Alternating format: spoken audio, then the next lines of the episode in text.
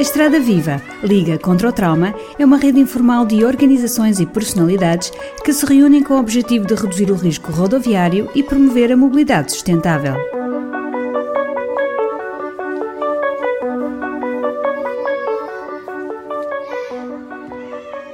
Manuel João Ramos, Associação de Cidadãos Automobilizados. Em grande parte, evidentemente, eh, só há velocidade e só há fabrico de, de, de bilhões de, de, automóveis porque há energia fóssil barata para, para o fazer. Uh, o, o, aumento do, dos custos do petróleo, a, a rarificação do, do bem, de facto vão introduzir a, a possibilidade de questionar esse, este, este macro modelo económico que assenta, evidentemente, na energia barata. Não havendo energia barata, evidentemente que que, que o sistema vai ter que responder noutros termos. Se, se, a, se, se a resposta vai ser, como nós gostaríamos de esperar, um repensar daquilo que é o conceito de veículo automóvel, muito bem. Aquilo que nós tememos é que uh, este problema possa não estar na mesa das negociações, porque há demasiados interesses instalados, há demasiados, uh, há demasiados lobbies, há demasiadas expectativas para que de alguma forma o modelo hum, se vá adaptando a novas, a, a, novas realidades. E, portanto, que aquilo que para nós é fundamental, que é precisamente o repensar do veículo automóvel e repensar aquilo que é a, a gestão do, do ambiente rodoviário, pode ser que não, não, não pode ser que não, não, não, esteja, não, não, não, venha, não, não estejamos a tempo de o fazer, porque é fácil fazer estas alterações quando há dinheiro e quando há uh, disponibilidade económica, é muito difícil fazê-lo. Isto é, é fácil de alguma forma introduzir o conceito de morte zero na Suécia, é muito complicado introduzir o conceito de morte zero, uh, de vias desculpabilizadoras, por exemplo, uh, num país como a China ou um país como a Índia, com infraestruturas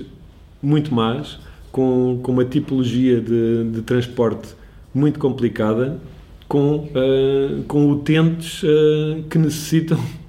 uh, alterações profundas no, no, modo de compreensão, no modo de percepção daquilo que é o risco rodoviário. Portanto, aquilo que nós podemos temer é que o sistema se vá adaptando de alguma forma e continuamos a, e, e possamos continuar a ter sinistralidade muito alta nomeadamente porque uh, a resposta que nós neste momento já, já, já começamos a ter nos países em desenvolvimento e se manifesta e se de alguma forma se concentra no conceito de, do veículo Tata, o veículo barato para toda a gente, é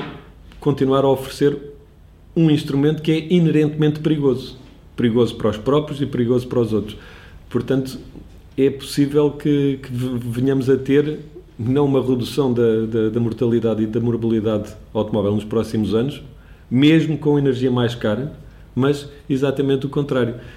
E, e, e por isso mesmo é que a Organização Mundial de Saúde, se, se é, se, pode ser que, que, este problema específico não esteja explicitamente na, na, no centro das preocupações, mas como a Organização Mundial de Saúde e os epidemiologistas e os médicos de saúde pública, todos os, todos os, uh, todas as partes envolvidas na, na, na, gestão e compreensão e gestão da, dos problemas de saúde pública, olham para, para as tendências e veem que as tendências não fazem senão uh, agravar-se,